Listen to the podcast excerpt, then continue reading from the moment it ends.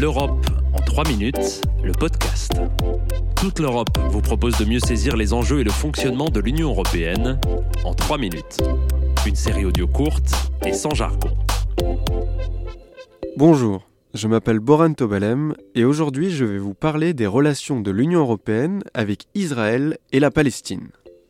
Dans ce complexe conflit israélo-palestinien, on peut se demander si l'Union européenne est plutôt pro-israélienne ou pro-palestinienne. En réalité, elle entretient de fortes relations avec les deux camps. L'Union européenne est à la fois le premier partenaire commercial d'Israël et le premier donateur d'aide au développement à la Palestine. En ce qui concerne le conflit, elle est de longue date engagée en faveur du processus de paix et prône une solution à deux États.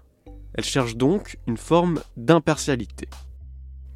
Penchons-nous dans un premier temps sur les rapports que l'Union européenne entretient avec Israël. Comme je le disais, l'Union européenne est le premier partenaire commercial de l'État hébreu. Environ un tiers des importations israéliennes viennent d'Europe. Un accord d'association entré en vigueur en deux mille encadre les relations entre l'Union européenne et Israël, ce qui permet en particulier des échanges commerciaux facilités dans des secteurs importants, comme l'industrie ou encore l'agriculture.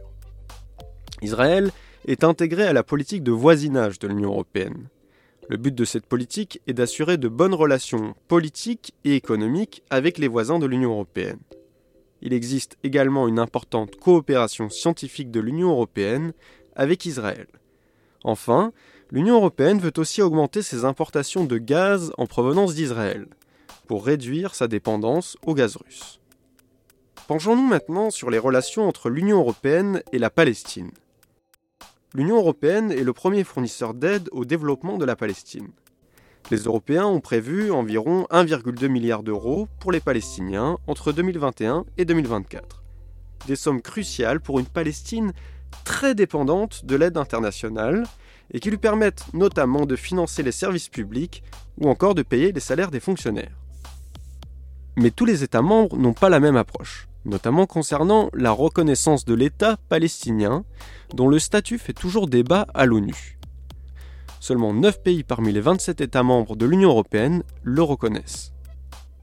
Et que fait l'Union européenne pour favoriser la paix entre Israël et la Palestine? L'Union européenne défend de longue date une solution à deux États. Elle s'est toujours opposée à la colonisation des territoires palestiniens par Israël.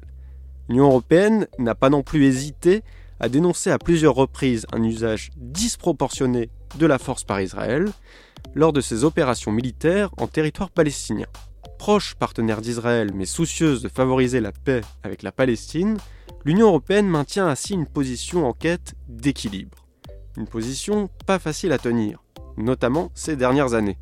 Avec d'un côté Israël, dont le gouvernement de Benjamin Netanyahu compte des ministres d'extrême droite qui militent pour la poursuite de la colonisation en territoire palestinien, et de l'autre la Palestine, qui est divisée entre la Cisjordanie, dirigée par une autorité palestinienne au pouvoir très relatif, et la bande de Gaza, dirigée par le Hamas, un mouvement islamiste classé comme organisation terroriste par l'Union européenne.